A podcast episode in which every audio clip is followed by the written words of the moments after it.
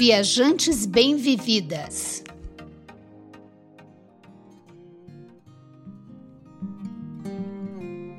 Viajar é descobrir novas formas de viver, novas culturas, pessoas e gastronomia. Planejar bem uma viagem nos ajuda a ter mais segurança e tranquilidade. Mas muitas vezes, mesmo com todo o planejamento e pesquisa sobre um lugar, algumas informações básicas nos escapam sobre questões que às vezes parecem até simples, mas na hora H causam até um certo desespero. Eu sou Lilian Azevedo, criadora do blog Uma Senhora Viagem. Hoje nós vamos trazer para você informações da nossa vivência prática experimentada nas viagens que fazemos. Situações que praticamente não se encontra nas publicações sobre viagem e quase ninguém fala a respeito, mas que conhecê-las faz uma enorme diferença para o dia a dia de uma viagem. Eu sou Silvia Iano, criadora do blog Sentidos do Viajar. Mas antes de entrarmos no nosso papo de hoje, queremos relembrar para você que quinzenalmente, às quartas-feiras, publicamos um novo episódio. Mas a qualquer momento você pode acessar os nossos episódios no YouTube, Spotify,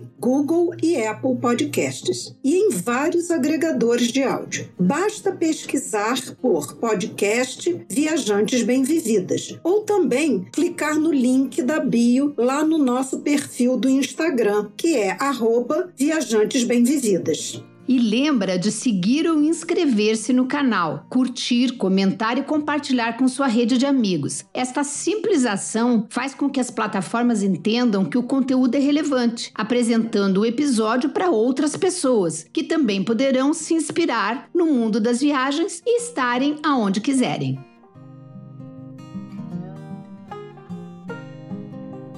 Hoje nós vamos falar sobre dicas práticas para o dia a dia de quem viaja para o exterior. Com a pandemia controlada, as viagens vêm sendo retomadas. E a Silvia, minha companheira aqui do podcast, continuando o projeto de nomadismo digital, acabou de chegar de uma viagem muito linda de três meses por Portugal, com algumas escapadas rápidas para as cidades da Espanha e para a ilha da Sardenha, na Itália. Essa experiência trouxe para Silvia descobertas muito legais que ela vai compartilhar com a gente. Silvia, começa falando um pouquinho qual é a melhor época para ir a Portugal. Olha, essa questão de época, eu acho que é a primeira coisa que a gente olha quando vai programar uma viagem, né? Porque ter uma boa experiência também depende do clima. E eu estava planejada para viajar em maio, só que eu comprei uma passagem por milhas e é, ainda antes da pandemia. Então, quando eu decidi viajar para Portugal agora esse ano, eu já não consegui mais vaga para maio, só consegui para segunda quinzena de junho. Então acabou que eu fui junho, a julho, agosto e setembro. Voltei no meio de setembro. O que que eu percebi? Em julho já começa a ficar um pouco quente Portugal. E em agosto é muito quente. Em alguns lugares é quase insuportável, como, sobretudo ali pelo Alentejo, que eu estive também é, visitando. Então, a ponto de algumas tardes a gente não conseguir ficar na rua, chegando quase a 40 graus. Além disso, muito seco. E também na região é, do Alentejo, ali em cima onde eu fiquei, em Belmonte, aconteceram muitas queimadas. Portugal teve muitas áreas do país é, tendo queimadas, que alguns dizem até terem sido criminosas, não se sabe. Pelo menos eu não tenho certeza, né? E essas queimadas ainda aumentava mais a secura, ficava uma fumaça no ar junto com o calor, era muito incômodo alguns dias. Então, a minha primeira dica é evite o mês de agosto para ir a Portugal. Eu sugiro que vá entre maio, eu já fui em maio, para uh, final de abril e maio, para Portugal. É ainda um tiquinho frio, mas você precisa de um casaquinho leve, vale super a pena nessa época. Junho até no máximo junho, então seria de março até de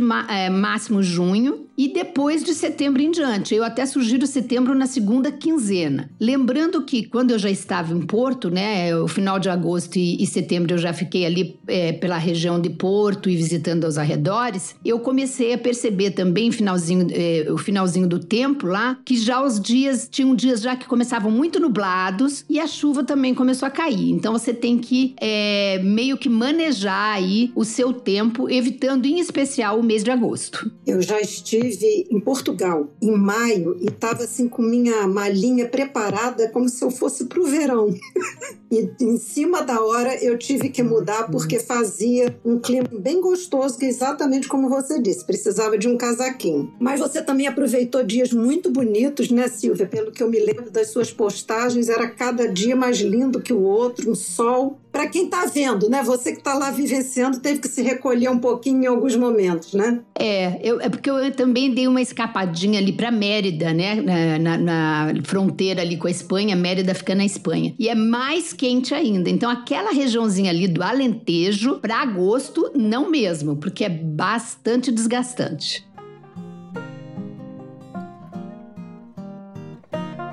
Bem, mas vamos lá. Conta pra gente como é que foi a experiência com dinheiro, dinheiro vivo, cartão. Esse cartão que agora está se usando muito, que você deposita o dinheiro lá e pode sacar na, na, no exterior, né? Fala pra gente um pouquinho como é que isso funciona na prática, se você teve algum problema e tal. É, essa, essa viagem me deu uma experiência muito grande sobre essa coisa do manejar o dinheiro. A primeira coisa que eu digo é, bom, pelo menos que eu eu faço, né? Eu não uso os cartões brasileiros de forma alguma, porque qualquer coisa que você compre é, com, é, internacionalmente, né? Se você usa para uma compra internacional, é cobrado 6,38% de OF. Então você vai acrescer a tua compra esse valor. E se você vai comprando muito, quando você vê, você está pagando um horror de imposto. Então não use o seu cartão de crédito brasileiro, a não ser que seja para compras que você vai vai fazer aqui no Brasil. Tipo, por exemplo, ah, eu vou alugar um carro, que foi o que eu fiz. Eu aluguei o carro aqui no Brasil, na Rent Cars, que eu sou afiliada,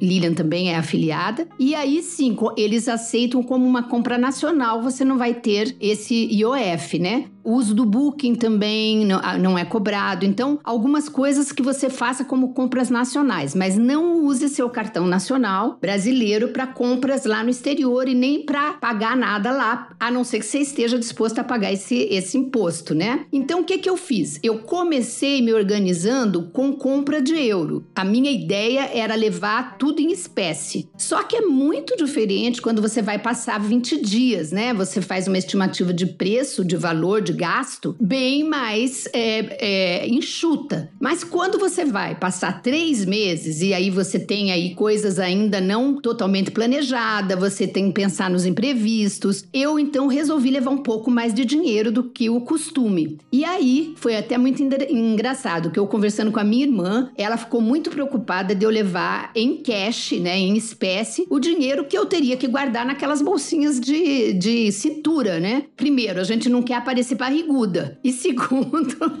que é um problema, né? Você põe o vestido, põe a calça, aparece uma barriguinha. E segundo, que fica, acaba sendo um volume grande que vai ficar à mostra. E tem, a gente tem que lembrar que se você vai fazer uma viagem visitando vários lugares, em algum momento você está visitando algum lugar e está com a sua bagagem toda, né? Você não está hospedada. Às vezes você vai viajar, visitar alguma coisa no caminho e você tem que estar tá com aquele dinheiro. Então, essa questão acabou preocupando a minha irmã, que achava achava que eu não devia ir com tanto cash. Ela viaja também muito para internacionalmente e ela ficou preocupada. Eu já tinha feito, junto com a, com a compra dos euros, eu já tinha aberto uma conta no Wise, que é esse cartão que você falou, né, Lilia? O Wise é, é um, um, cartão internacional que você pode usar em várias moedas, é, euro e dólar são as mais simples, mas tem para várias moedas de vários países, e ele faz um serviço maravilhoso, que é aquele que você transfere da sua conta bancária do Brasil para a conta do Wise e muda para a, a moeda moeda, né? Faz o câmbio na moeda que você quiser. Você pode, inclusive, colocar mil dólares e, e, e transformar metade em euro, metade em dólar. Então, ele tem essa praticidade. Eles também emitem um cartão de débito que mandam para sua casa antes de você viajar. Você tem que fazer isso com tempo, né? Para você ter um cartão lá para sacar. Nesse aspecto, ele funciona muito bem. É, você inclusive tem como ficar ali monitorando o valor do câmbio e fazer a, transformação para a moeda que você quer quando o, o câmbio está melhor, né? Mas, olha, eu me decepcionei com o Wise, porque eu é, queria fazer compras lá, por exemplo, comprar, é, alugar apartamentos pelo Airbnb, é, fazer é, compra de passagem de ônibus ou de trem e toda vez eu tinha problema. E eram problemas diversos. Eu, inclusive, perdi uma semana da, da, do apartamento que eu queria em Porto exatamente por isso. Qual é o grande problema do Wise? Eles não têm nenhuma assistência humana, pessoal, nem humana e nem de máquina. Você não tem para quem perguntar. Eu, eu me vi em uma situação bastante difícil porque eu estava precisando fazer o pagamento dessas duas coisas, tanto da passagem como do apartamento que eu queria alugar, e eu não conseguia fazer porque só dava erro, erro, erro, erro, erro. E mandei, olha, eu mandei mensagem por, pelo help deles, help desk, pelo é, é, Instagram, por todos os canais e vias possíveis do Wise e eu não consegui resposta. Depois de duas semanas que eu já tinha tido problema, já tinha perdido a, a hospedagem, uma pessoa do, da parte de, de informações entra em contato comigo. Imagino que você já resolveu o seu problema, mas estou entrando em contato. Eu digo, ah, já resolvi mesmo? Então, assim, achei péssimo. Eu tive vários, esse foi um só dos problemas. Eu tive vários problemas na negação do cartão. É, e é, quando você, inclusive, abre a conta aqui no Brasil e você dá seus dados todos com usando o chip né, do seu telefone aqui, e quando você vai para lá e você tira o seu chip e põe um, tele, um chip de um outro país, aí então que nada funciona, porque o Wise toma como referência o teu número de telefone inicial e em várias compras é, a, o sistema de pagamento pede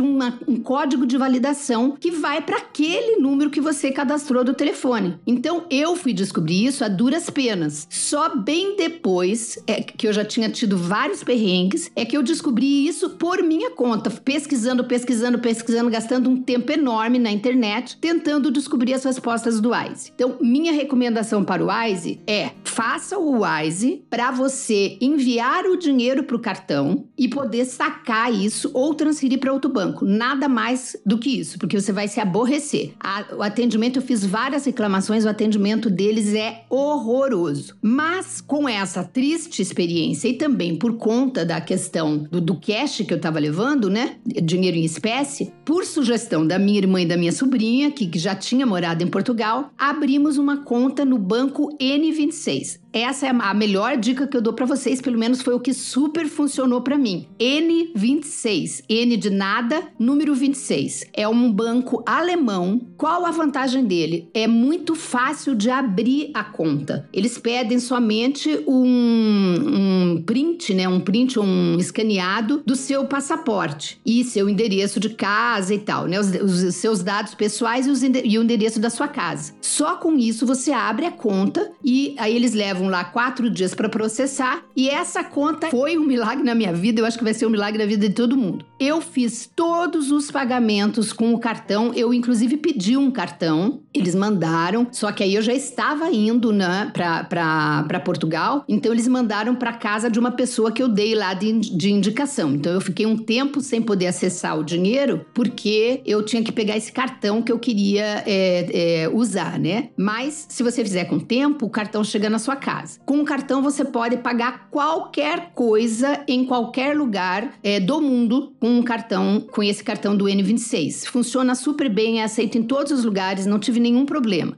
Silvia, deixa eu te perguntar uma coisa. Esse cartão do Banco N26, ele funciona só como um cartão de débito ou de crédito também? Você tem a possibilidade de pedir as duas formas de cartão. Eu pedi só de débito, mas você pode pedir o cartão de crédito também. Eu só trabalhei com o de débito. E aí, pro cash, o que que eu fiz? Então, essa mesma pessoa que recebeu meu cartão, que era uma pessoa da família, que mora em, em Lisboa, eu cheguei em Lisboa, peguei o meu cash cash que estava lá na minha bolsinha, depositei na conta dele e imediatamente ele fez a transferência para o N26. Então todo o meu dinheiro de cash, todo entre aspas, né? Eu fiquei com um pouquinho de espécie. É, foi depositado no N26 e depois eu fui só usando o cartão e pagando tudo em cartão. Se lembre que sempre você tem que ficar com um pouquinho de cash, porque em alguns lugares você não consegue pagar com cartão. Algumas, alguns restaurantes menores, como uma, uma taberna, é, uma tasca, né? É,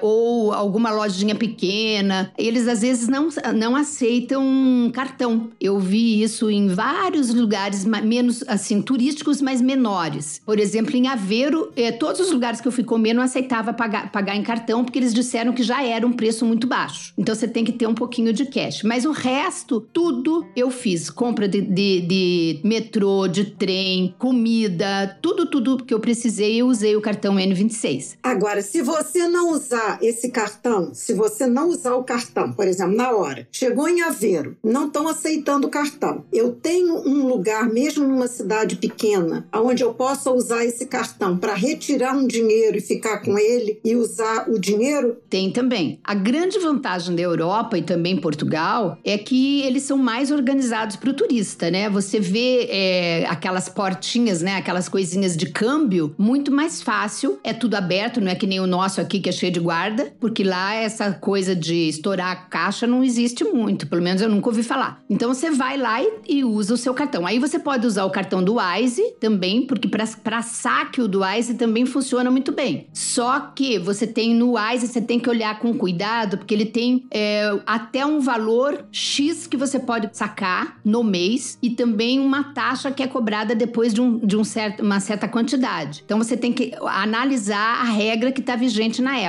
Mas com o cartão do, do N26 você pode sacar também em qualquer lugar, não tem problema. É, uma, é mais uma possibilidade, né? Então, assim, a minha, a minha experiência, que eu, resumindo da questão econômica, leve um pouquinho de dinheiro em espécie, faça o seu cartão Wise para você ter facilidade de transferência para o banco do uh, N26, porque do seu banco do Brasil não vai para o N26, né? Tem umas regras aí internacionais que não, não permitem.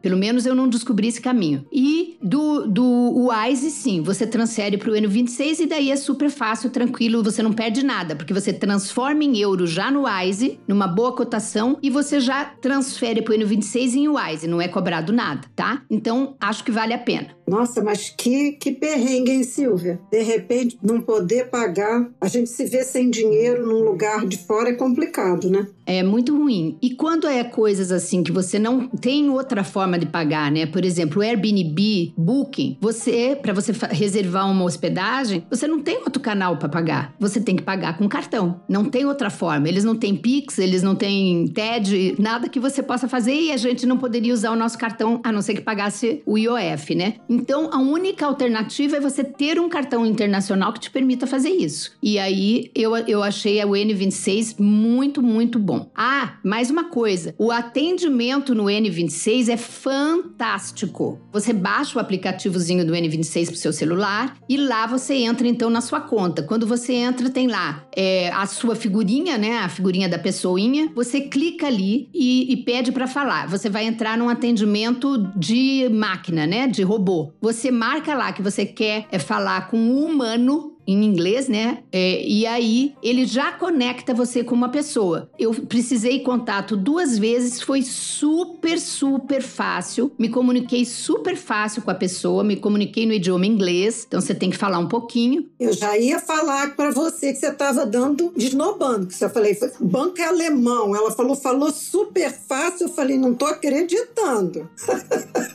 Olha, poliglota, não, alemão não tem chance. Alemão não, mas falei em inglês. E aí você também vai conversando com a pessoa, escrevendo, né? Então dá tempo de você pesquisar, se você não souber alguma coisa, né? Você pensa e põe lá no Google Translator e, e vai conversando com a pessoa e dá certo. Eles são super gentis, pacientes e ajudam você mesmo. Então é exatamente o oposto do Wise. Entendi. Mas sempre que você usou o cartão do Wise e o cartão do N26 para todos esses pagamentos, sempre como cartão de débito. É, eu só pedi cartão de débito, nenhum de, de crédito. porque eu não tinha interesse, né, em fazer nada de crédito, era só pagamento local mesmo, né? Então, para mim não seria útil.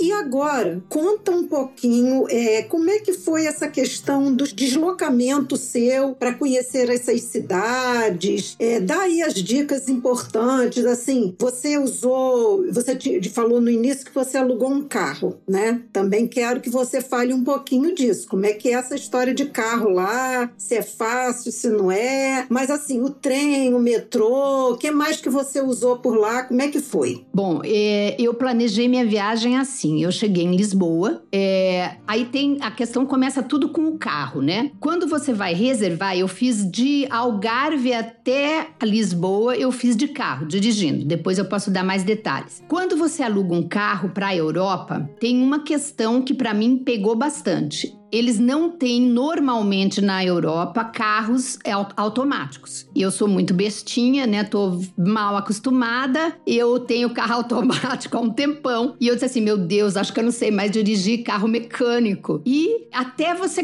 pode alugar. Existem carros automáticos para você alugar. Mas vão ser os Mercedes-Benz, aqueles caríssimos, que é assim, de três a cinco vezes mais o valor do aluguel. Então fica inviável, né? Impraticável. Eu ia ficar quase 30 dias, eu acho que fiquei 5, 25 dias ou 30 dias de carro pagando a diária do carro. Ainda peguei um carro é, simples, mas precisa ter ar-condicionado, né? Tem que ter é, um. É, senão você não aguenta, especialmente porque eu fui numa época de calor. E consegui um preço bom, mas quando você junta 30 dias, o preço fica alto, né? Porque é, você, o original, o preço original é em euro lá, lá, os carros de lá, né? Então era inviável pensar num carro uh, automático, perdão. Então o que é que eu fiz? Eu aluguei um mecânico. Aí é, eu fui pegar esse carro, eu disse assim: bom, eu vou sair do aeroporto de Lisboa com um carro mecânico. Eu vou ter que pegar o trânsito de Lisboa reaprendendo a dirigir um carro mecânico. Eu fiquei meio receosa, lembrando que eu estava sozinha, né? Eu não podia, é, eu não podia me encostar em ninguém, pedir socorro para ninguém. Era euzinha ali mesmo. Então eu fiz o seguinte: eu contratei um guia de turismo da Magneto Tours, o Miguel, e ele fez para mim um caminho me levando indo até o Algarve, conhecendo um lugar que eu queria já visitar, que provavelmente eu sozinha teria muita dificuldade, porque eu não conheço, eu gastaria muito tempo. Ele então me levou, me pegou no aeroporto de Lisboa e me levou de carro até Portimão, onde eu ia ficar, parando nas principais cidades, né, históricas e de praia daquela região ali da Costa Vicentina e descendo ali de Lisboa. Foi uma, uma, um trajeto ótimo. Então eu já fiquei mais confortável porque eu não tive que pegar o carro de imediato e pegar o trânsito de Lisboa logo saindo, sem saber se eu ia conseguir dirigir de novo um carro mecânico. Aí quando chegou em Portimão, ele te entregou o carro e foi embora? Não, ele não, ele foi com o carro dele. Ele, ele me levou com o carro dele. Entendi. Você só pegou o carro seu em Portimão. Isso, em Portimão, exatamente. E aí eu tive tempo, né? Eu fui de manhã, cheguei mais cedo e tal, cheguei lá com calma, não tinha ninguém me pressionando e também era uma cidade pequena. Portimão não é, não é igual Lisboa. Então peguei o carro, agora eu tenho uma boa notícia para vocês. Dizem que a memória guarda algumas coisas coisas, né? Guarda mesmo. O meu pezinho foi direitinho, não tive nenhuma dificuldade. E ainda o rapaz colocou o carro numa subidinha. Eu digo, sem vergonha, o cara ainda me põe numa subida. Deus já ouviu minhas orações. Senhor, não deixa eu dar um vexame aqui em frente à locadora, me ajuda aí, não me deixa passar vergonha. Mas imediatamente eu, eu consegui pegar. É engraçado, essas coisas ficam mesmo na memória, né? Esse meu medo não, não se concretizou. Ele realmente é, estímulos, né? Que você. Eu dirigi a minha vida toda quase carro mecânico, né, gente? Só depois que eu era já profissional bem curtida é que eu tive dinheiro para comprar um carro automático. Então a memória volta. Mas é... o que que você tem que aprender do carro, né? Uma das coisas é, além do, do, do dirigir mecânico, né? É como que você vai se guiar no carro. Eu usei o tempo todo o Waze para eu me locomover. Então eu punha é, o trajeto que eu queria fazer, optava se era é, você vai optar pela, pela autopista, né, que são maiores, mais confortáveis, mais largas, mão, dupla, mas tem muito pedágio. Portugal tem muito pedágio. Então, quando era uma, um trajeto mais longo, eu usava autopista. Quando era um trajeto menor, eu ia pela outra pista vicinal, que aí é mão dupla, né? Um vai, outro vem, mas são pistas boas também. Então eu usava sempre o Waze, algumas vezes eu usei o Google Maps. E essa coisa do aplicativo é, é muito do que você está acostumado, né? Eu quis manter o Waze porque é o que eu uso aqui em Brasília e aonde eu vou e eu tinha mais facilidade. Mas o Google Maps eu usei em algumas circunstâncias quando eu viajei com a minha amiga Carla lá para é, lá em, no Algarve e também lá na Sardenha. Ela detesta o Waze, a gente acabava usando o, o Google Maps. Mas aí é muito do gosto e da prática. Então, uma dica que eu dou: se você vai dirigir lá e não está acostumado a usar os aplicativos, comece a experimentar aqui no Brasil. Vá dirigindo para os lugares usando aplicativo, porque você tem que se acostumar com os comandos e os desenhos. Mas super, hiper funciona. 100%? Não. Uma vez ou outra tem um errinho, mas eu nunca tive um erro assim grave de eu passar perrengue, como aqui a gente já ouviu falar de parar na, é, numa favela. Até porque lá também não tem favela, né, gente? Mas enfim, nunca tive um perrengue assim grave, não. Dá bem para usar ambos os aplicativos. Agora, fora isso, uma coisa que você tem que aprender é pôr combustível no seu carro. Então, do, do combustível, eu diria o seguinte: Primeiro, você tem que. Você mesmo é que tem que abastecer. Então, mulher, né? A gente aqui nunca nem presta atenção nisso. Eu tive que ter uma aula. Miguel, que foi o, o guia de viagem, me deu essa aula na, no primeiro dia, né? Na saída do aeroporto lá. Ele já parou. Então, ele me deu duas ótimas dicas, que eu passo para vocês agora. Dicas da Magneto Tour. É, primeiro, abasteça sempre de preferência em postos que estão nos supermercados. Lá eles têm isso. É, vários supermercados, redes grandes, têm um posto de gasolina dentro da área do, do mercado. Sempre, e isso eu comparei, é verdade, é bem mais barato que os outros postos. Então, essa é uma dica muito boa. Você faz uma boa economia de, de dinheiro, né? Porque o preço é menor. E a segunda coisa é: você tem que aprender a mexer naquele negócio, né? Daquela bomba. Você tem que saber como é que tira de lá, como é que você põe no seu carro. Eu nunca tinha feito, então você tem que apertar aquele gancho que é uma alavanca e tem que fazer força, gente. Mulher tem às vezes dificuldade. Eu tinha que pôr as duas mãos para conseguir segurar aquele, aquela bomba até o fim. A minha força não era suficiente de uma mão. E geralmente eles param no automático, como eu também faço aqui no Brasil. Eu não deixo é, entrar gasolina depois do automático. Então, quando dá aquele barulho, puff, você para de abastecer, volta a bomba lá para o lugar dela. Na maioria das vezes, você sai dali e tem que anotar qual é a, a, o número da tua bomba. Então, se você abasteceu na 1, no 2 ou no 3, você entra lá no, num comércio ou tem um guichezinho, no, se for no mercado, tem um guichezinho. Você vai lá no guichezinho fala, tô na bomba 1. Aí ela pega e faz a conta para você você paga ali. Paguei sempre no cartão N26, sem nenhum problema. Ou, se não é no, no guichezinho do, do mercado, é numa lanchonetezinha. É super interessante, porque é uma, uma coisinha que vende babadulac, né? Vende comidinha, vende é, esses pacotes, revista, jornal, não sei o quê. E também cobra abastecer o seu carro. Mas lembre, você tem que saber qual foi a bomba que você abasteceu, porque senão você vai pagar por um outro, que pode ser mais caro ou menos caro, né? Você tem que dar o número certo da bomba. Silvinha, você já dirigiu nos Estados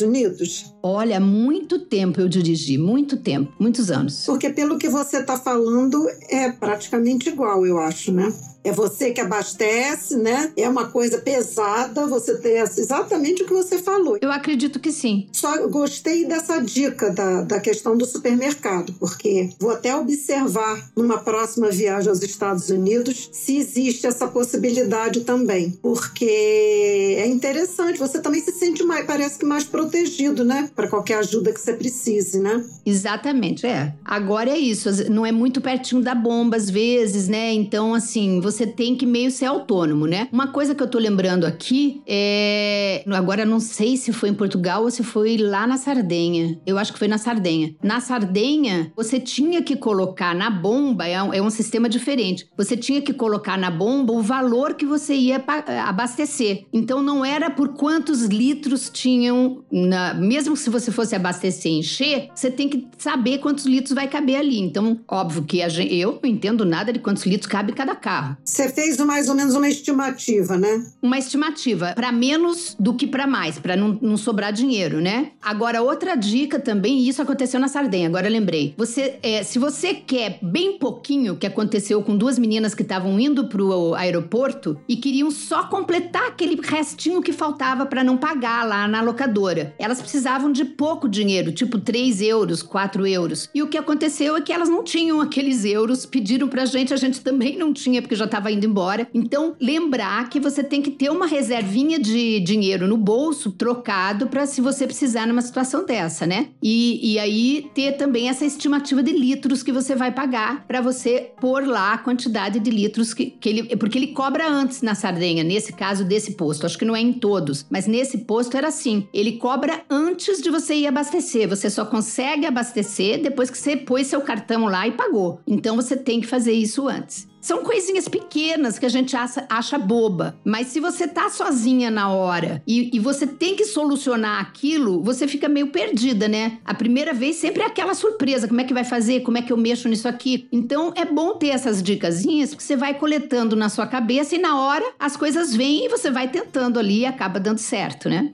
É. Você teve uma, uma, um outro fator que eu acho que, que colaborou, né? Talvez para você não ficar mais apreensiva. Primeiro foi ter esse guia que te deu a primeira aula. E depois é saber que você estava em Portugal, né? Que o idioma facilita bastante, né? Apesar de ter termos às vezes bem específicos, né? Mas eu acho que facilita se você precisasse de uma ajuda, né? Ah, com certeza. Eu acho que muito, eu ouvi muita gente dizendo que optou, inclusive, morar em Portugal por conta da facilidade da língua. Isso com certeza é verdade. A facilidade, por mais que a gente se vire no inglês, né? Eu falo inglês razoável não dá para comunicação. Mesmo assim, quando você tem que falar num outro idioma, se você tiver ainda num país é, que, por exemplo, Sardenha, é, se fala mais italiano, então os, os aparatos é, sociais, né, eles estão na língua italiana. Pode ser que tenha até jeito de você mudar para a língua do inglês, mas você vai ter que descobrir como. E aí você tá ali em frente ao totem de abastecer ou o totem de fazer o, o cartão do parking, né, de estacionamento, você fica perdido perdida, você é, é, vai falando italiano, você às vezes se confunde. Então, é aquela pressão do momento que, que deixa mais desconfortável um outro idioma. O português, com certeza, você se sente bem mais em casa, né? Até para pedir socorro para quem estiver passando. Mas, além da questão do carro, é, eu vou falar um pouquinho, por exemplo, eu tenho o hábito, como você também, né, Lilia, de conhecer as cidades a pé. Então, essa vez eu usei praticamente em todas as cidades que eu fui visitar, eu fiz, é, eu já tinha feito meu mapinha, meu roteiro antes, né, no Google Maps, e eu usei o próprio Google Maps. Então eu marcava lá aonde é que eu queria ir. Ah, eu quero ir na, é, na ruína tal, que estava lá no meu roteiro. Eu punha aquele trajeto lá no, no Google Maps, aí sim, eu usei o Google Maps andar, né? Você pode escolher se é de carro, se é a pé, se é de ônibus, se é de trem, então eu ponho lá a pé. E aí eu ia seguindo com o celular na mão. Isso não dá para fazer no Brasil, né? Na grande maioria das cidades, se forem cidades grandes. Não recomendo fazer no Brasil, porque você vai ficar em dois minutos sem o seu celular. Mas lá em Portugal, eu usei em todas as cidades que eu fui. Todas. Na Sardenha também a gente andou usando o Google Maps. É um aplicativo que te facilita demais. É um recurso Olha, não tem preço para esse Google Maps, porque você não erra o caminho, ainda vai pelo caminho mais curto, né? Ele faz a trajetória do caminho mais fácil para você. E sabe uma coisa que eu descobri também em Portugal? Eu não sei se eu percebi correto, mas eu, eu acho que o Google Maps ele também consegue evitar as grandes subidas, porque em Porto vocês sabem é tudo muito cheio de subida. E eu via que os, os uh, caminhos que apareciam não eram aqueles mais íngremes, eram paralelos mais baixos. Então eu acho que também facilita essa coisa da mobilidade. É muito prático, dá para usar tranquilo, muito bom mesmo. E, obviamente, em países que tem segurança, você pode andar com o celular na mão, né? Agora, eu usei só, conheci mesmo as cidades todas a pé. Dificilmente eu pegava metrô só em uma questão muito específica, porque eu gosto de ir descobrindo as ruas, as lojinhas, os pontinhos, os, é, os monumentos. Então, eu, eu gosto de fazer assim. Mas, claro, se você prefere andar de metrô, aí você então vai buscar seu ticket de metrô.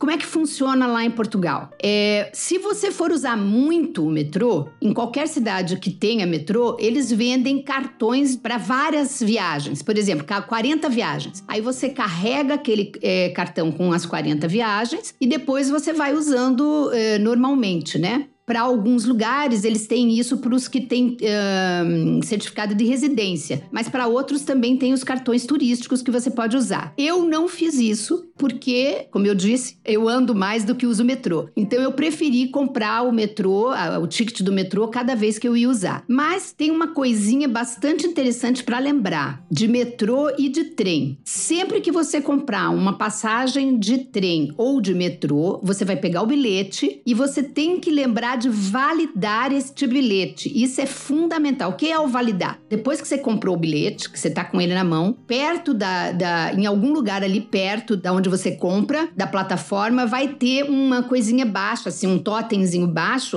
acho que é amarela a cor. Você tem que chegar lá e encostar o código de barras. Ali está validado. Por que, que você precisa fazer isso? Se você entrar no metrô ou se você entrar no trem, tem fiscais. Os fiscais vêm olhar o seu cartão. Se eles percebem que você não validou, eles te põem uma multa em euros que é varia de 100 a 200 euros. É dinheiro muito para perder, né? Então, não esqueça de validar o seu cartão, tá? Tanto no trem quanto no metrô. Bom, é, o, o, metrô você compra nas estações de metrô mesmo, né? É, sempre vai ter, olha, é, também é outra coisa que facilita muito a questão é, da língua portuguesa, é porque você consegue entender, né? E pode se comunicar também se tiver alguém ajudando lá. Geralmente tem uma pessoa, é, em algumas estações principais você acha pessoas para ajudar. Nas menores não tem ninguém. Então é uma sensação meio assim, para quem eu pergunto, sabe? Aquela coisa assim, para quem que eu vou perguntar? Eu gosto muito de perguntar. Eu prefiro perguntar do que errar. Mas não tem. Em muitas estações não tem ninguém para explicar. Então você vai ter que se virar ou sair perguntando para um, um transeunte ali, né? Então é bom dar uma, uma entendida primeiro como o sistema funciona. No trem, por exemplo, é, você também tem que fazer a mesma coisa. Tem as estações, né, de onde você compra. O melhor, é, você pode comprar. A, a companhia de trem lá é CP, Comboios de Portugal. Você pode baixar esse aplicativo para o seu celular também e você pode comprar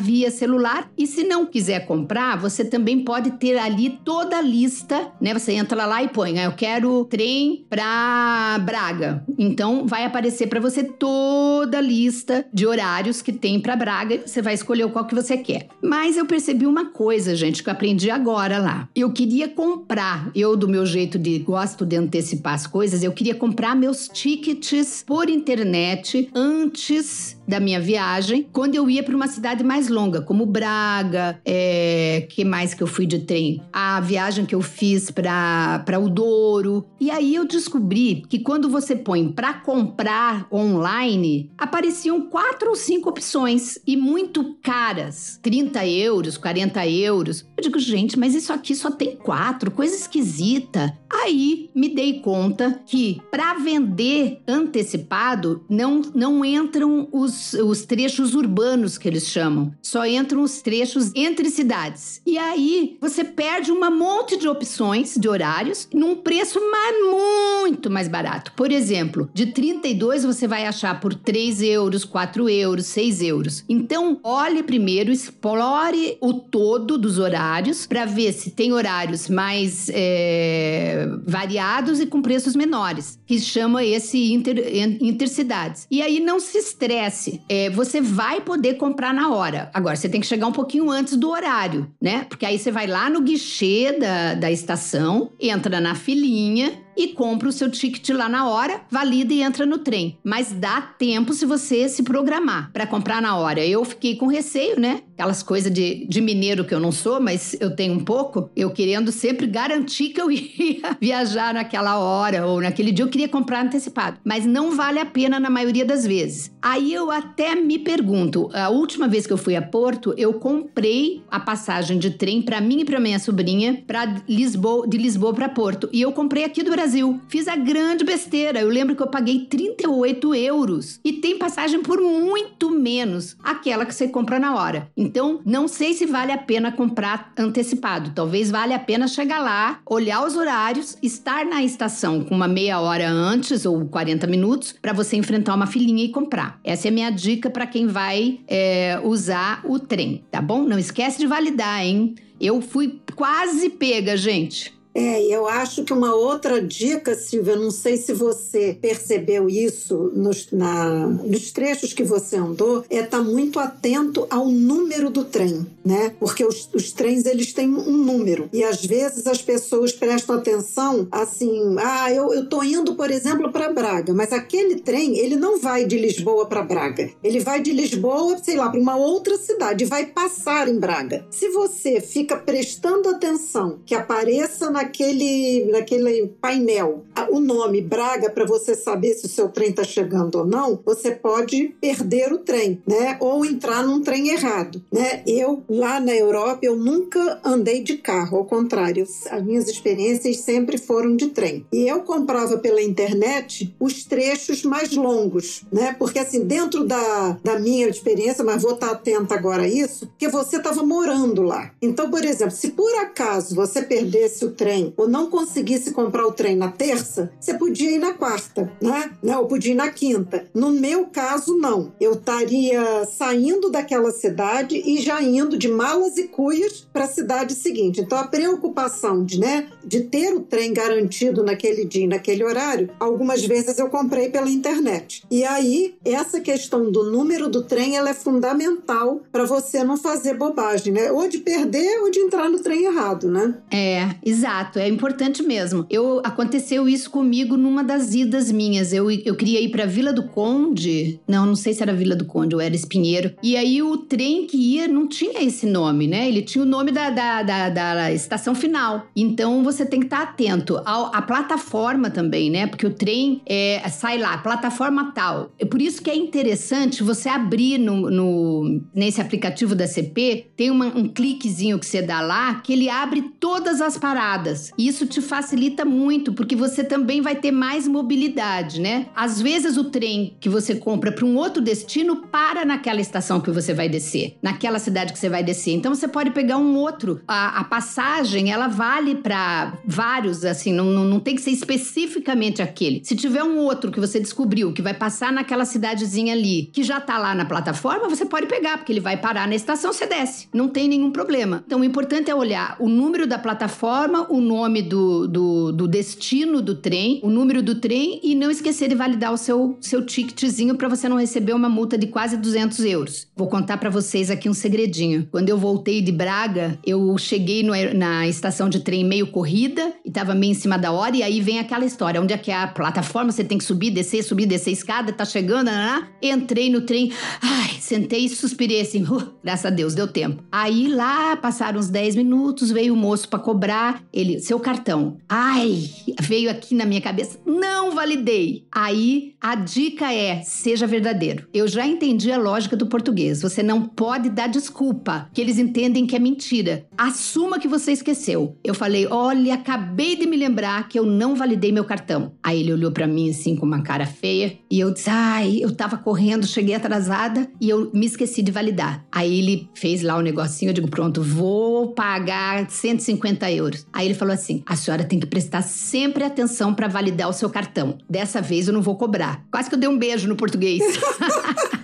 Economizei 150 euros. Mas a gente esquece, por isso que eu estou enfatizando tanto, né? A gente tem que lembrar, porque isso é fundamental. E a última coisa que eu vou falar de transporte seriam os ônibus, né? Eu usei pouquíssimo ônibus, eu achei mais difícil andar de ônibus. Eu me perdi, eu fui visitar é, um local lá que era distante e eu tinha lido que a melhor forma de, de ir era de ônibus. Eu fui, acertei direitinho, mas só que na volta, não é que nem no Brasil, do outro lado da rua tem a estação, entendeu? Atravesso a rua e a estação de volta. Não, não era assim. Eu não achava a, a, o ponto do ônibus para voltar de jeito nenhum. Eu andei mais de hora tentando achar, perguntando para um, perguntando para outro, perguntando. ninguém sabia aonde é que eu pegava ônibus para voltar para a estação Trindade, que era onde eu, eu queria chegar. Então, para mim, eu achei bem mais difícil o, o, o, ônibus, mas eu acho que foi falta de experiência mesmo. Agora, tem um. É, o ônibus na cidade,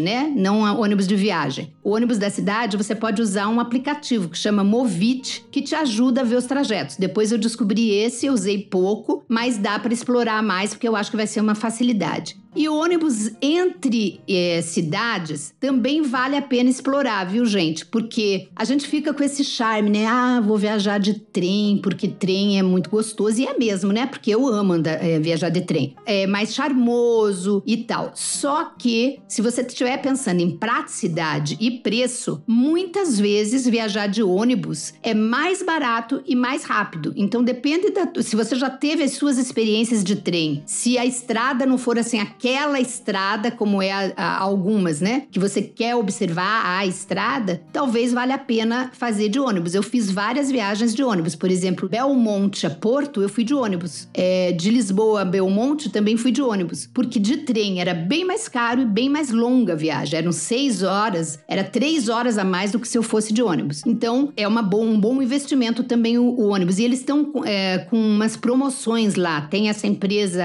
Flixbus, que faz faz umas promoções, às vezes com passagens até de R$1,50. Então, se você reservar com antecedência, comprar com antecedência, você consegue preços muito bons. A grande vantagem do Flixbus e do, da rede Expresso é que você pode comprar online. E aí você mostra só, só o bilhete eletrônico. Isso facilita muito. E digo mais, eu fiquei na cidade de Extremoz. Acho que eu estava em Extremoz ou foi em Elvas, não me lembro mais qual que eu queria pegar, comprar a, a passagem é, para Belmonte. Eu fui três vezes na estação de ônibus. Quando são cidades pequenas, eles têm horário certo para chegar lá. Você chega na estação de ônibus, não tem uma Vivalma, não tem um guichê aberto, não tem nada. Você não consegue. Eu três vezes fui lá, Ainda bem que eu tava de carro, com facilidade, né? E não achei ninguém para comprar a passagem no balcão, como a gente compra aqui, né, na rodoviária. E por que que eu não tava comprando com cartão? Porque eu ainda tava naquela perrenga do cartão do Wise, que ele não fazia compra. E aí eu não consegui. Por fim, eu tive que emprestar dinheiro da dona do hotel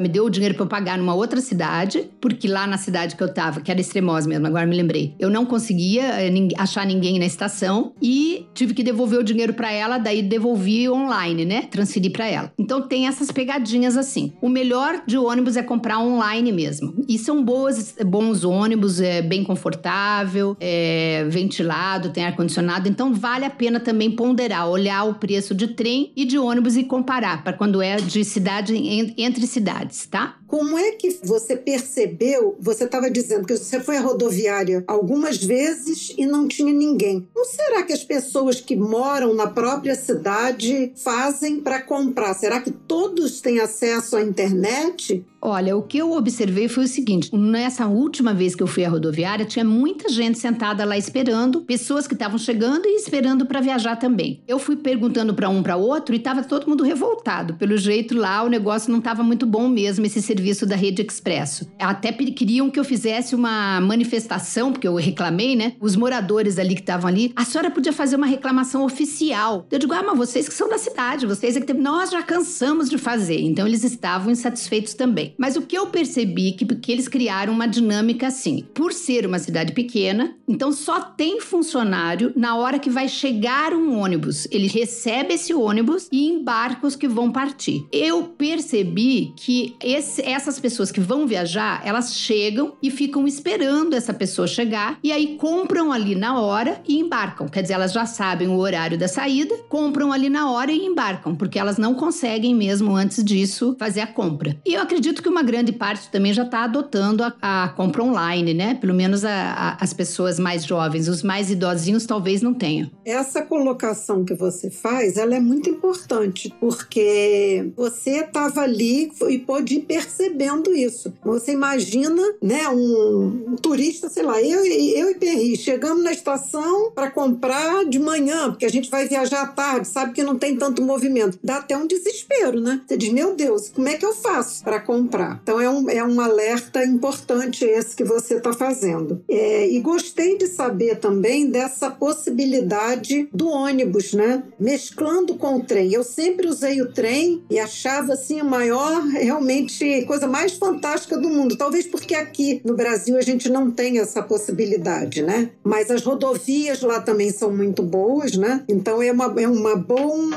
lembrete esse seu de que a gente pode usar o ônibus, né? Ter essa alternativa.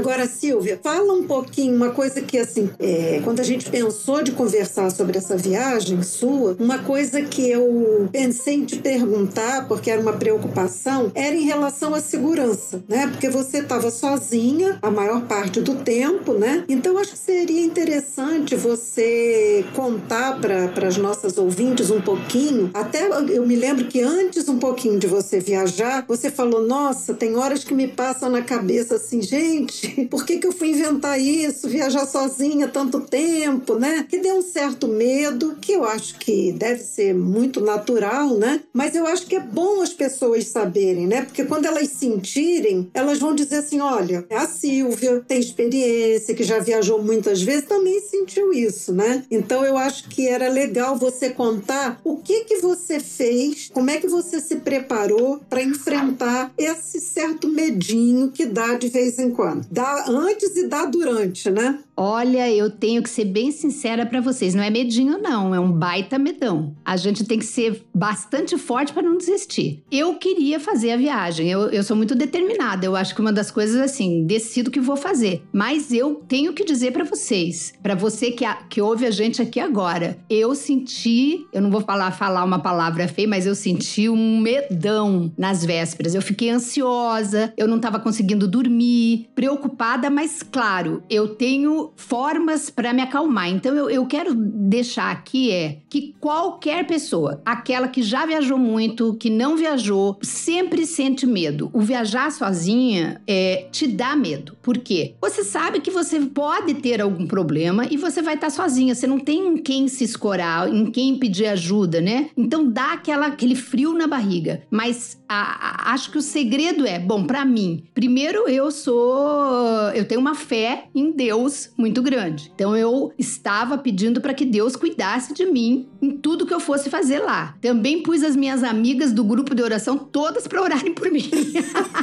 Deu trabalho. E uh, eu, eu me sentia cuidada, né, por Deus, através das minhas amigas, da minha família, minha irmã que ficou preocupada. Então estava todo mundo muito conectado em termos espirituais, né, me dando essa força. Que outra coisa que a gente fez de recurso? As minhas duas filhas e a minha irmã do Rio de Janeiro estavam me monitorando com um aplicativo que segue aonde você está. Então eu sabia que se eu tivesse um parasse num canto e não, apare... não mexesse mais, elas iam descobrir. Se eu saísse daquela rota que estava planejada, porque elas sabiam o meu, o meu plano de voo, né? Meu roteiro, elas iam é, ficar alertas. Então a minha irmã disse: Olha, não tô tomando conta de você todo dia, não, fica tranquila mas volte meia eu vou lá e dou uma olhadinha. Ih, mas ela tá muito parada aqui. Por que, que ela tá parada cinco horas nesse lugar? Aí ela ia ver onde era, era onde eu tava hospedada. E ela ficava tranquila. Então, é uma forma também da, dos parentes à distância, e eu acho que isso é fundamental, se você está sozinha, ter alguém que na tua terra esteja monitorando você. Porque isso é uma segurança, né? Se você, por exemplo, passar mal dentro de um apartamento, vai levar dois dias para alguém te atender, ou numa casa, se você alugou uma casa e você está sozinha. Então, sempre é uma segurança, né? Tem que se dizer também que Portugal é um país muito seguro, né? Eu não, olha, eu andei para todo canto, eu fiz de, de sul ao norte do país, uma parte dirigindo, outra parte é, só de transportes. Andei durante o dia, saí para almoçar, saí para jantar e nunca me senti ameaçada. Eu não tive nenhum momento assim de dizer, nossa, que medo. Não, eu me senti muito tranquila. Agora, vou dizer também, eu, eu evito evito sair sozinha à noite, assim, muito tarde. Se eu fosse sair para jantar, eu saía mais cedo um pouco, eu não ia 10, 11 horas da noite, eu ia mais cedo, fazia os trajetos que eu já conhecia bem, né? Então eu tomava alguns cuidados. Mas realmente Portugal é muito seguro, gente. Só o fato de eu ter andado todos os quase 90 dias com o celular na mão e nunca ter acontecido nada é, um, é realmente, além da bênção divina de proteção, é também porque o país é um país é, seguro, né? E, e dá para você transitar. Embora as pessoas lá dizem que acontece sim, é mais furto. Então eu não vi nada, não vi nada mesmo. Então me considerei assim bem tranquila em transitar. Agora, aquelas coisas básicas, eu acho que você tem que deixar o teu roteiro, o teu plano de voo, é, o teu roteiro, os lugares onde você vai se hospedar, sempre com as pessoas, né? Cópia dos seus documentos, porque você pode perder um passaporte. Essas coisas todas que podem facilitar no momento, né? Porque, por exemplo, você perde seu, seu passaporte. Se você não tem isso escaneado com você, uma fotografia, se alguém de fora que não está com você tem, às vezes nem o número você sabe para você dar lá na polícia que você foi roubado. Você não tem um número para dar. Então, essas coisas são importantes. A Lilian leva tudo impresso, né, Lilian? É, né, mas eu levo também online. Eu levo também online. Eu levo tudo online, escaneado, porque pode acontecer, por exemplo, de eu perder o celular. Mas eu tenho tudo na nuvem, então não é tão difícil baixar. É, eu levei essa vez algumas coisas assim, eu levei impresso, como por exemplo, certificado de vacina, aonde que eu ia uh, hospedar, o seguro de, de, viagem. Então, algumas coisas eu levo impresso por uma segurança imediata. Se tiver algum outro problema, eu tenho a, vi, a Via 2, que é a impressa. Eu acredito que essas são as principais coisas que eu me lembro nesse momento de segurança. E eu, olha, eu sou daquele tipo que converso pra caramba com. Eu nunca fico sozinha, eu brinco que eu, que eu além de não estar sozinha, porque eu tô sempre com Deus, eu nunca fico sozinho em lugar nenhum. Até agora eu tô recebendo mensagem de gente que eu encontrei no ônibus, que eu encontrei no metrô, que eu encontrei andando, que eu conversei num restaurante. Eu sou meio louquinha assim, vou falando com todo mundo. Eu gosto de conversa, que é bom, mas também a gente tem que ter cuidado. Quando você vai conversar com uma pessoa, você tem que estar tá alerta no que você vai falar, porque você também nunca sabe quem é a pessoa, né? Não começa a contar coisa muito íntima, onde é que você tá, a estação que você tá. Não dá detalhes que a pessoa possa localizar você, fala do geral, né? Eu sempre falo do lugar, da viagem, do que eu estou viajando sozinha, que eu tô fazendo isso, etc. Mas eu não digo onde é que eu tô hospedada, onde é que eu almoço,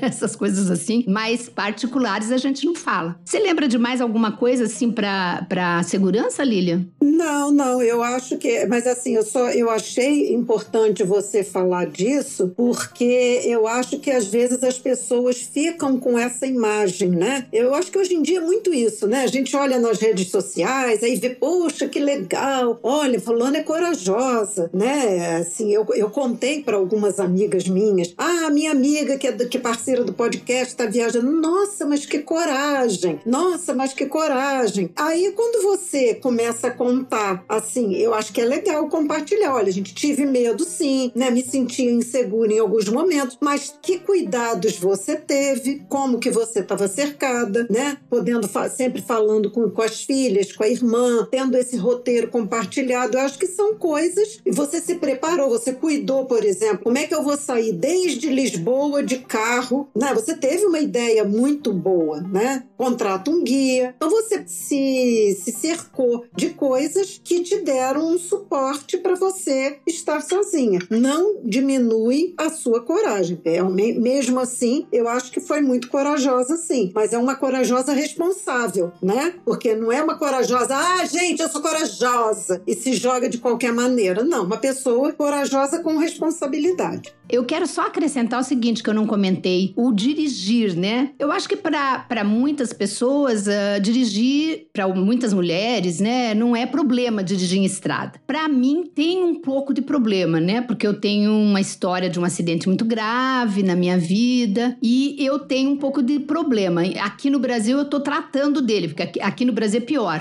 Na Europa, eu sempre dirigi, mas eu passei também um sufoco muito grande, eu quero dizer isso porque saindo do Algarve e entrando no Alentejo, não existem autoestradas assim em alguns lugares, de umas cidades para outra. Inclusive essas cidadezinhas mais de interior, você não vai nem de metrô, de, de trem, não tem trem. Então, são estradas pequenas e eu vou dizer para vocês, nas primeiras cidades até Évora mais ou menos, era curva sem fim, curva uma atrás da outra, daquela que faz S e aquela estradinha pequenininha que você olhava lá embaixo, porque você vai subindo a serra, né? Ai, eu, eu sofri. Vou lhes dizer que, olha, minha mão segurando o volante ficava ensopada e eu tinha que ficar enxugando na calça, porque segurava com um, soltava o outro correndo, enxugava a calça, agarrava de novo no, no, no volante. Eu senti bastante medo, porque eu não tenho prática por conta desse trauma, eu não tenho prática de dirigir em estradas vicinais e em curva muito menos. Então eu sofri bastante. Se você for fazer esse trajeto de carro, é, pense bem. Eu hoje não faria mais eu dirigindo, porque para mim foi bastante estresse. Eu venci com a ajuda de Deus, mas eu fiquei bastante estressada. Então, se você for fazer essa viagem de carro pelo Alentejo, pense se você dá conta de dirigir em muitas curvas, porque tem muitas, não são poucas, muitas, muitas mesmo. É, é uma coisa que causa muita tensão. É, realmente, se puder, acho que é melhor evitar.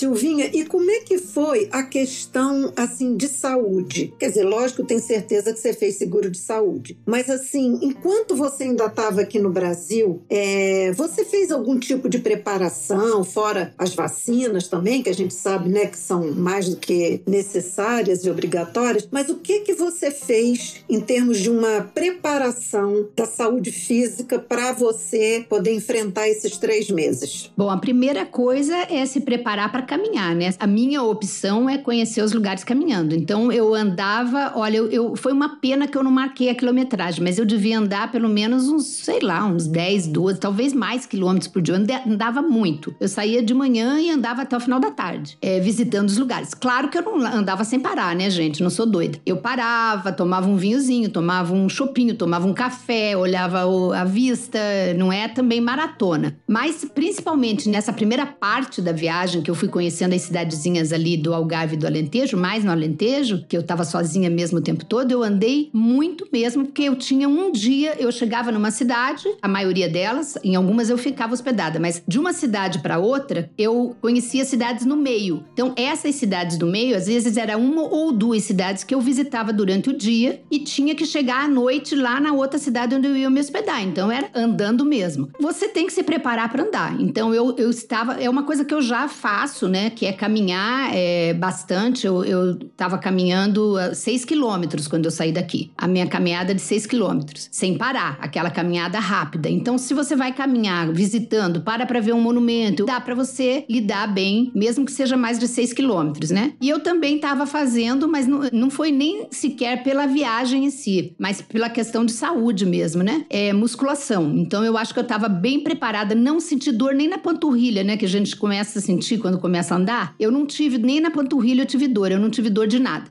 Para não dizer que eu não tive nada, dirigindo no final já, eu fiquei com dor no meu braço direito, aonde eu tive o herpes, né, que eu tive rompimento de dois ligamentos, começou a doer naquela região dos ligamentos. Eu digo, nossa, ainda bem que tô terminando, porque mecânico, né, você dá, troca marcha, troca marcha, troca marcha, comecei com essa dor no ombro, mas não foi nada grave, não precisei tomar remédio nem nada. Então, esses cuidados que eu fiz antes, obviamente eu também fiz o seguro de vida bastante poupudo, né, que tinha uma boa cobertura para várias várias coisas, inclusive Covid, e inclusive tinha a possibilidade de o médico ir me atender aonde eu estivesse. É, isso é legal. Exatamente, porque eu tava sozinha, né? Então, se eu tivesse me sentindo mal na casa que eu tava é, alugada, ou numa pousada, ou num, onde eu estivesse, e eu tivesse sozinha, não pudesse sair para um lugar para me dirigir a um ponto de, de saúde, eu ia conseguir que o médico viesse me ver onde eu tava, porque é uma coisa que você tem que pensar quando você tá sozinha. Você pode estar numa situação que você não consiga sair para ir até algum lugar de saúde, né? É, fora isso, acho que foi só isso em termos de saúde, assim. Eu vou te dizer, foram 90,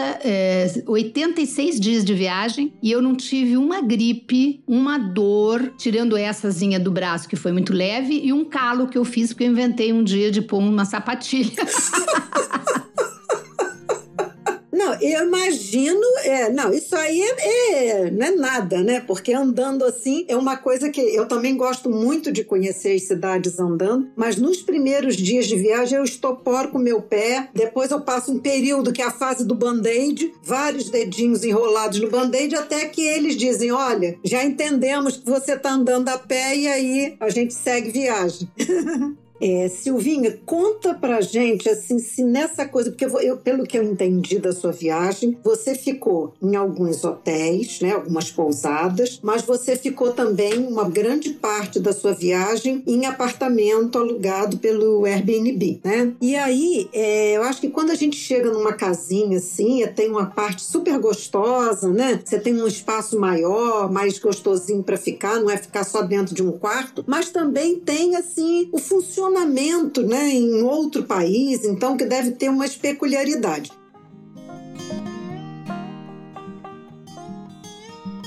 E uma coisa que eu quero que você me fale, porque eu sei que é uma especialidade sua, é saber sobre as diferentes torneiras de banheiro. Conta aí se teve alguma pegadinha nessa viagem em relação à torneira de banheiro, de chuveiro. Nem me conte, nem me conte. Você não imagina o perrengue que eu passei. Sim, eu fiquei é, 40 e poucos dias em Porto. Eu aluguei um apartamentinho lá e fiz minha base. Era como eu, a minha experiência de moradora mesmo, né? E dali eu ia fazendo os bate-voltas. Eu cheguei às 11 horas da manhã na rodoviária do Porto, do Porto, fui corrigida muitas vezes por isso, e tive que esperar até as quatro e meia para poder entrar nesse apartamento. Então eu deixei minha mala lá na empresa que administrava e fui andar pela rua.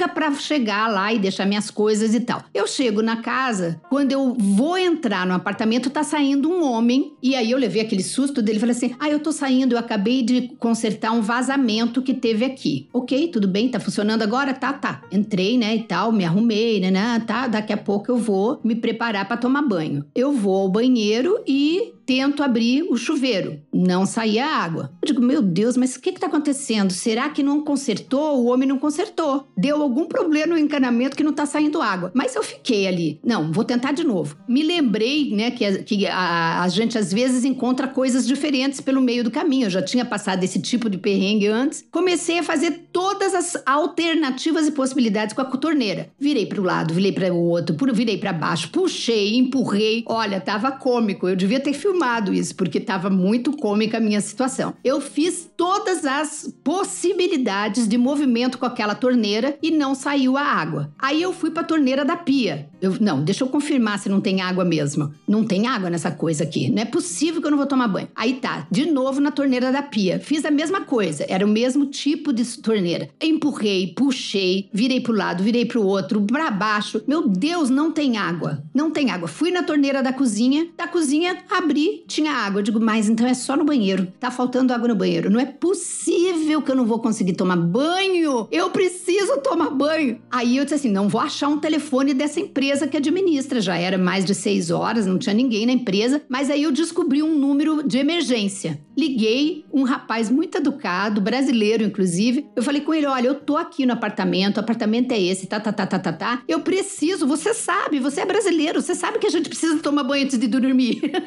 eu preciso tomar banho, eu tô, tô desde cedo na rua e tal, e eu não consigo funcionar aqui, acho que tá com problema no encanamento e tal. Ele disse assim, mas a, a, a senhora já mexeu aí, já puxou? Olha, eu disse, moço, eu já virei essa torneira para todos os lugares possíveis e imaginários. Não tem mais o que fazer, eu não sei, eu, é, é, eu acho que tá faltando água ou tá com um problema no encanamento aqui do banheiro. Enfim, chateei o moço pra caramba e não consegui nada. Ele não conseguiu me dar ajuda nenhuma e fui dormir sem tomar banho. Imagina, eu que tomo banho de manhã e de noite. Se eu não tomo banho de noite, eu não consigo dormir, que é uma, uma noia. Eu dormi muito irritada, né? E no dia seguinte fiz um baita de uma reclamação para tal da empresa, porque era, é, era uma empresa que fazia administração desse imóvel. Reclamando, né, e tal, porque realmente eles fizeram um check-in lá na empresa, não veio ninguém me trazer na casa. Então não me mostraram a dinâmica da casa. Eu fui aventurando a cada coisa que eu encontrava pela frente, que era diferente do que eu estava acostumada. Aí Lá pelas tantas, uma pessoa me liga e diz assim: Ah, eu sei, é o apartamento assim, assim, assim. Ah, tá. A senhora já tentou virar para cima? Alguma vez você abriu torneira de chuveiro virando para cima? Eu nunca tinha feito. Aí eu fui fazer, saiu a água. Eu queria morrer de vergonha, queria me enterrar, porque eu já tinha feito um discurso de quatro parágrafos para empresa, brigando com todo mundo que o negócio não estava funcionando.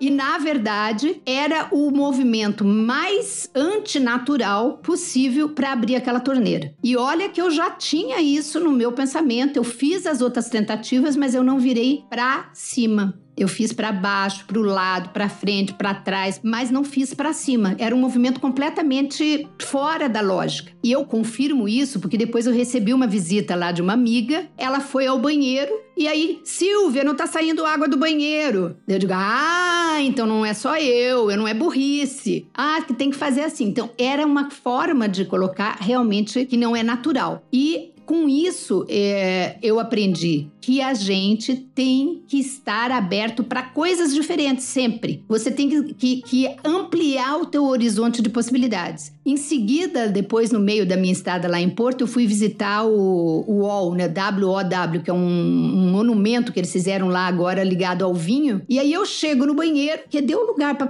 pegar sabão, gente. Eu procurava lugar, procurava, cadê? Não tem nada, não tem biquinho, não tem é, para ligar a tomada, a água, nada. Eu digo, gente, mas o que que tá acontecendo? Aí eu peguei e passei a mão embaixo do espelho. Quando eu passei a mão embaixo do espelho, caiu o sabonete na minha mão. Aí passei de novo, abriu água, num lugar inacreditável que pudesse ser o controle da pia, totalmente escondido, embutido. Você tinha que passar a mão por baixo do armário. Eu digo, caramba, para ficar bonito, né? É coisa de arquiteto. Ai, me desculpe as minhas amigas arquitetas. Sempre para ficar bonito, mas às vezes não tem o funcional. E você não sabe na hora. Então, eu acho que essa, esses perrenguinhos que depois você fica com vergonha de ter feito, né? Não é humilhante, não, e não é erro. É porque o mundo é vasto de possibilidades. E isso a gente pode aprender, né? A olhar o mundo com uma forma mais aberta, a vida mais aberta, né? A vida com mais possibilidades e, e aventurar, né? Você tem que explorar ali, você tem que sair do teu padrão, sair da caixinha. Eu acho, Silvia, concordo plenamente com você. Mas eu às vezes penso assim que essas formas novas, né, de design dos lugares, eu acho que às vezes elas elas excluem um pouco as pessoas, entendeu? Algum indicativo eu acho que tinha que ter. Não sei. Talvez, por exemplo, em apartamentos, eu acho que tem que ter, não sei se um manualzinho, um folderzinho explicativo aplicativo, até mesmo num, num, banheiro como esse, desse lugar que você foi, porque eu, eu, eu penso assim, me dá a impressão, pela algumas, por algumas experiências que eu já passei, que as pessoas mais jovens, elas estão mais antenadas a essas novas maneiras, tá? Pelo menos eu tenho olhado assim. E aí eu digo assim, mas vem cá, quem usa esse lugar, quem vai ao museu, quem aluga apartamento, são pessoas de todas as idades, não é? E aí eu fico, eu fico me sentindo algumas vezes excluída, né? Eu não vou contar hoje, mas numa próxima oportunidade eu vou falar para você também que já passei por duas situações que eu fiquei me sentindo assim, meu Deus, não é possível. Né? Você sabe que tem alguma maneira, porque ninguém vai fazer um troço, por exemplo, que não tenha sabonete nem como lavar a mão, né?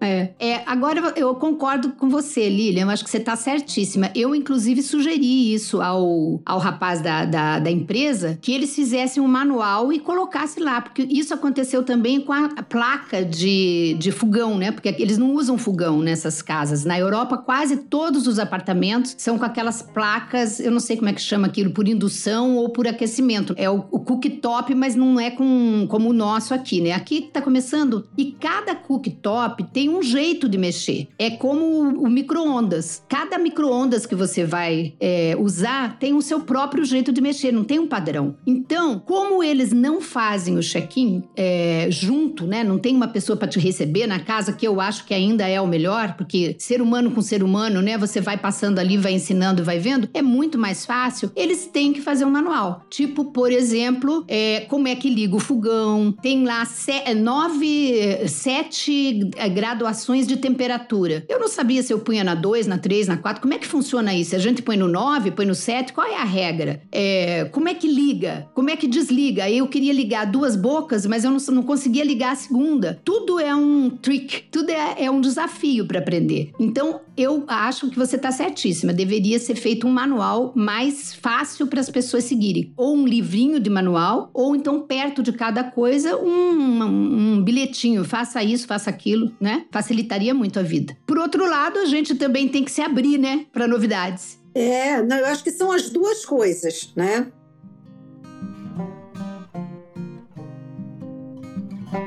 Agora, uma outra coisa que eu fico muito curiosa com quem faz essa viagem como você fez, né, de 90 dias fora, viajando por os mais diferentes lugares, é como é que se vira com a questão da alimentação. Porque a gente sabe, assim, que ir a uma cafeteria, ir a um restaurante é uma coisa gostosa e que com certeza você deve ter feito e conhecido muitos lugares legais, mas quando você pensa em 90 dias fora de casa, né, pensando no café café da manhã, que se for um hotel muitas vezes está incluído. Às vezes o preço é muito mais caro quando está incluído, então às vezes a gente até opta, né, por não fazer o café da manhã. Como é que você se virou em termos de, de alimentação? Que dicas você daria de lugares interessantes, com um preço bom, ou outras soluções para se alimentar quando você está tanto tempo fora de casa? Senti uma falta enorme do Manjuca. Manjuca é uma loja que vende comida congelada aqui maravilhosa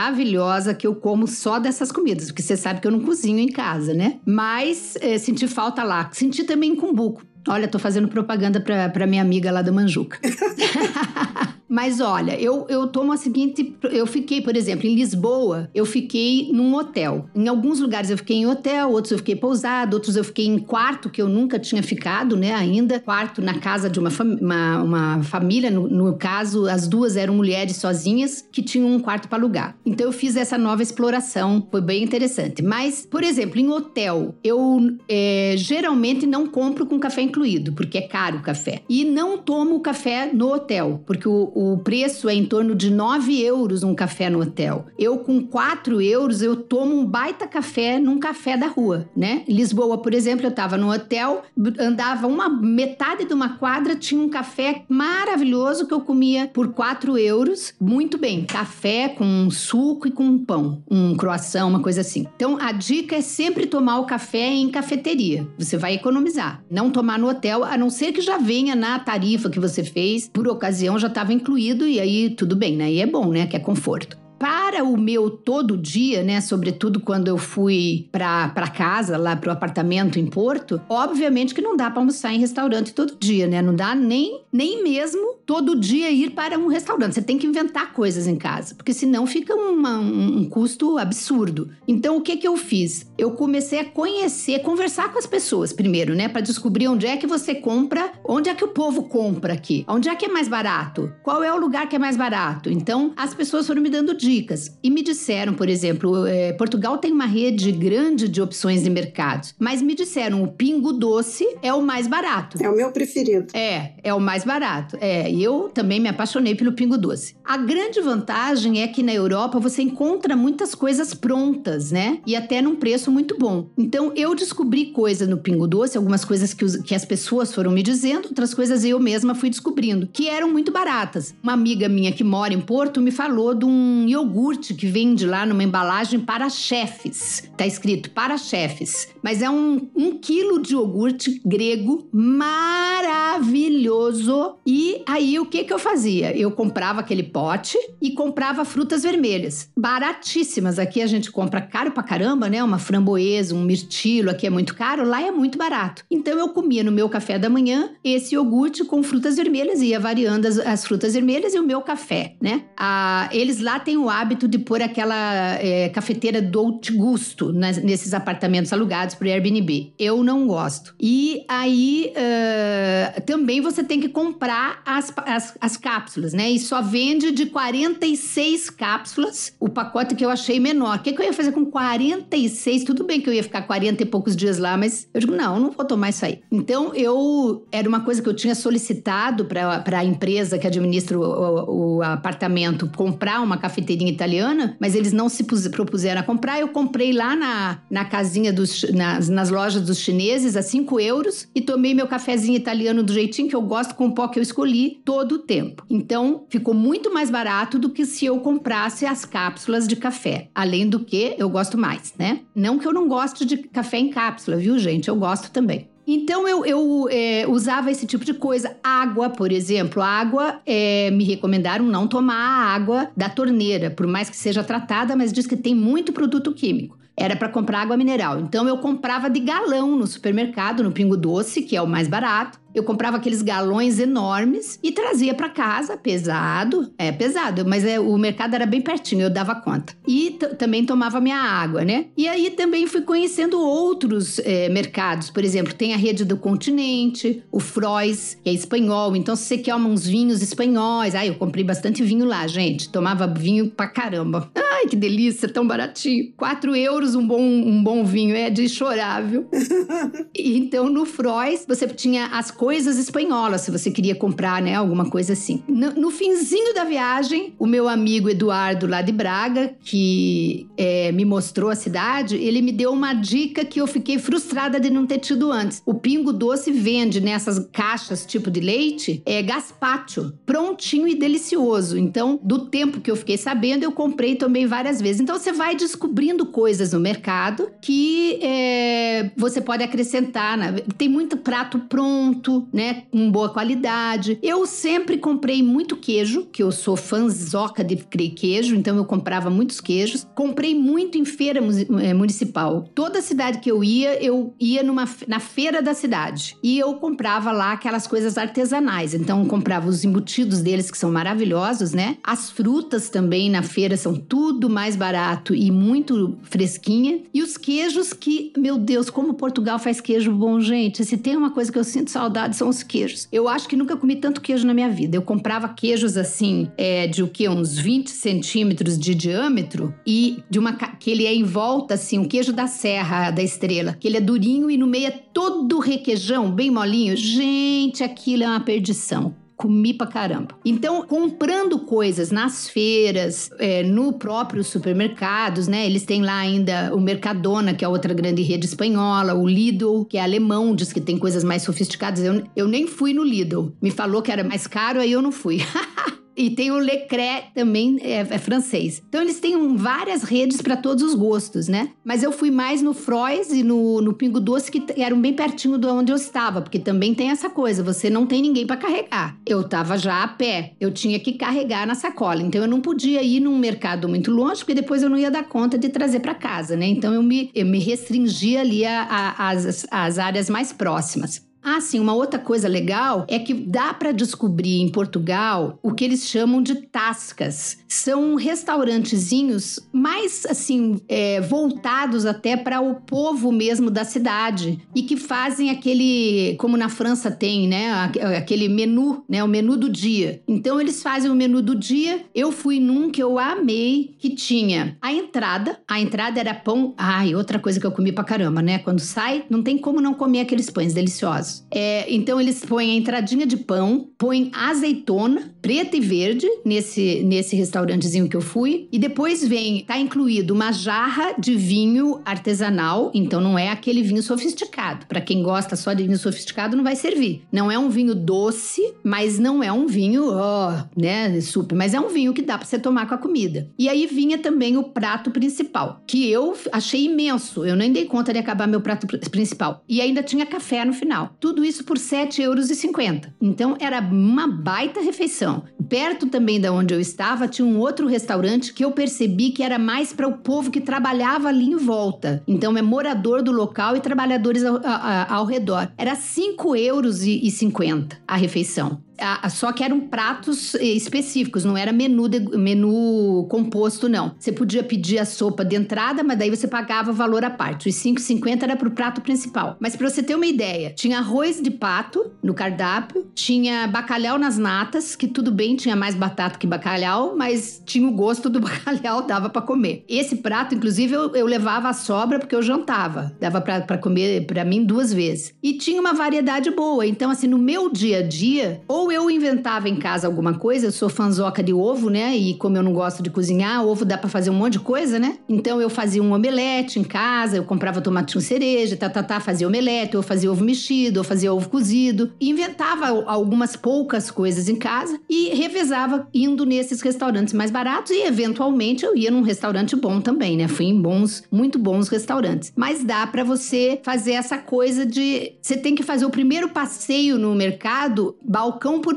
balcão, olhando e conhecendo as coisas, as marcas. E aí pergunta pra vizinha: esse aqui é bom, esse aqui não sei o quê, tem que ter cara de pau. E experimenta, vai experimentando que você vai conseguir fazer uma dieta mais barata e boa, né? Assim que eu fiz. É, eu gosto muito dessa ideia das feiras. A gente descobre coisinhas de produtores locais, né? Super gostosas, né? É verdade, muito mesmo. As feirinhas são imperdíveis. E outra coisa que eu lembrei aqui agora é que existe o aplicativo Defor, é, que é muito bom para você usar, porque ele te indica os, os restaurantes e tem também é, restaurantes que são parceiros com desconto. Às vezes você consegue até 30% de desconto no valor que está no cardápio. Então é bom usar esse aplicativo aplicativo para você descobrir lugares que você pode comer mais barato. É bem interessante. Eu conhecia, mas não nunca usei. Eu sabia da existência dele, mas achei que era mais só para dica dos restaurantes.